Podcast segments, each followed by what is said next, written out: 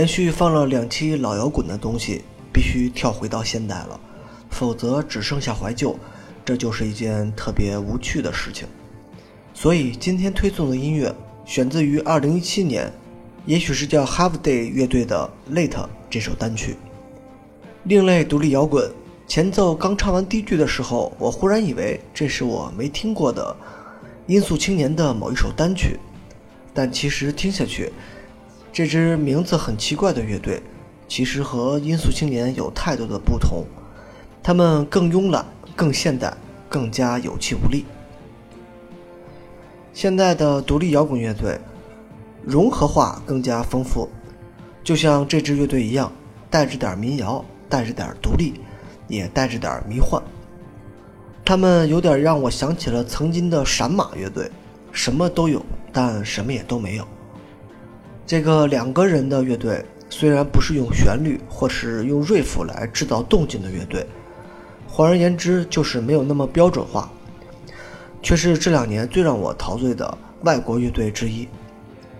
J.A.M.C、m a z y Star 这些经典的声音，仿佛这支乐队上都有点，但又不是被完全束缚住，就是那么有点忧郁的唱，有点捉摸不透的玩儿。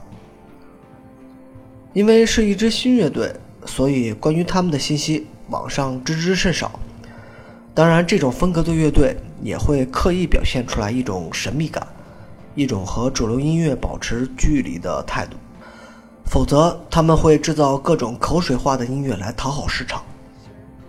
能够做独立音乐的乐队，事实上并不乏写口水音乐的能力，只是他们不愿意。就像这首歌。如果速度再快一点，编曲再明朗一点，就会成为我们那种很熟悉的网络音乐。看了下这支乐队的各张专辑，多数音乐都不超过三分钟，甚至一大堆一分多的音乐，说明他们其实并没有准备走市场，或者说还没有做好编曲的能力，仅仅只是把一首歌的动机找到了，就这么写出来了。就这么录制了，就这么发行了。听了很多首，这种感觉就更加明显。这显然是一种反市场、反商业的行为。其实我们听了那么多套路化的音乐，尤其是之前的两首《流金》，严格遵循主歌、副歌、主歌的套路，中间 solo 不免会有点让人疲倦了。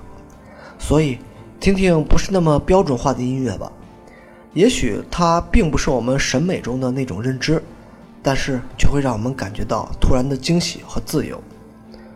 开始听歌，Have day late。Yesterday.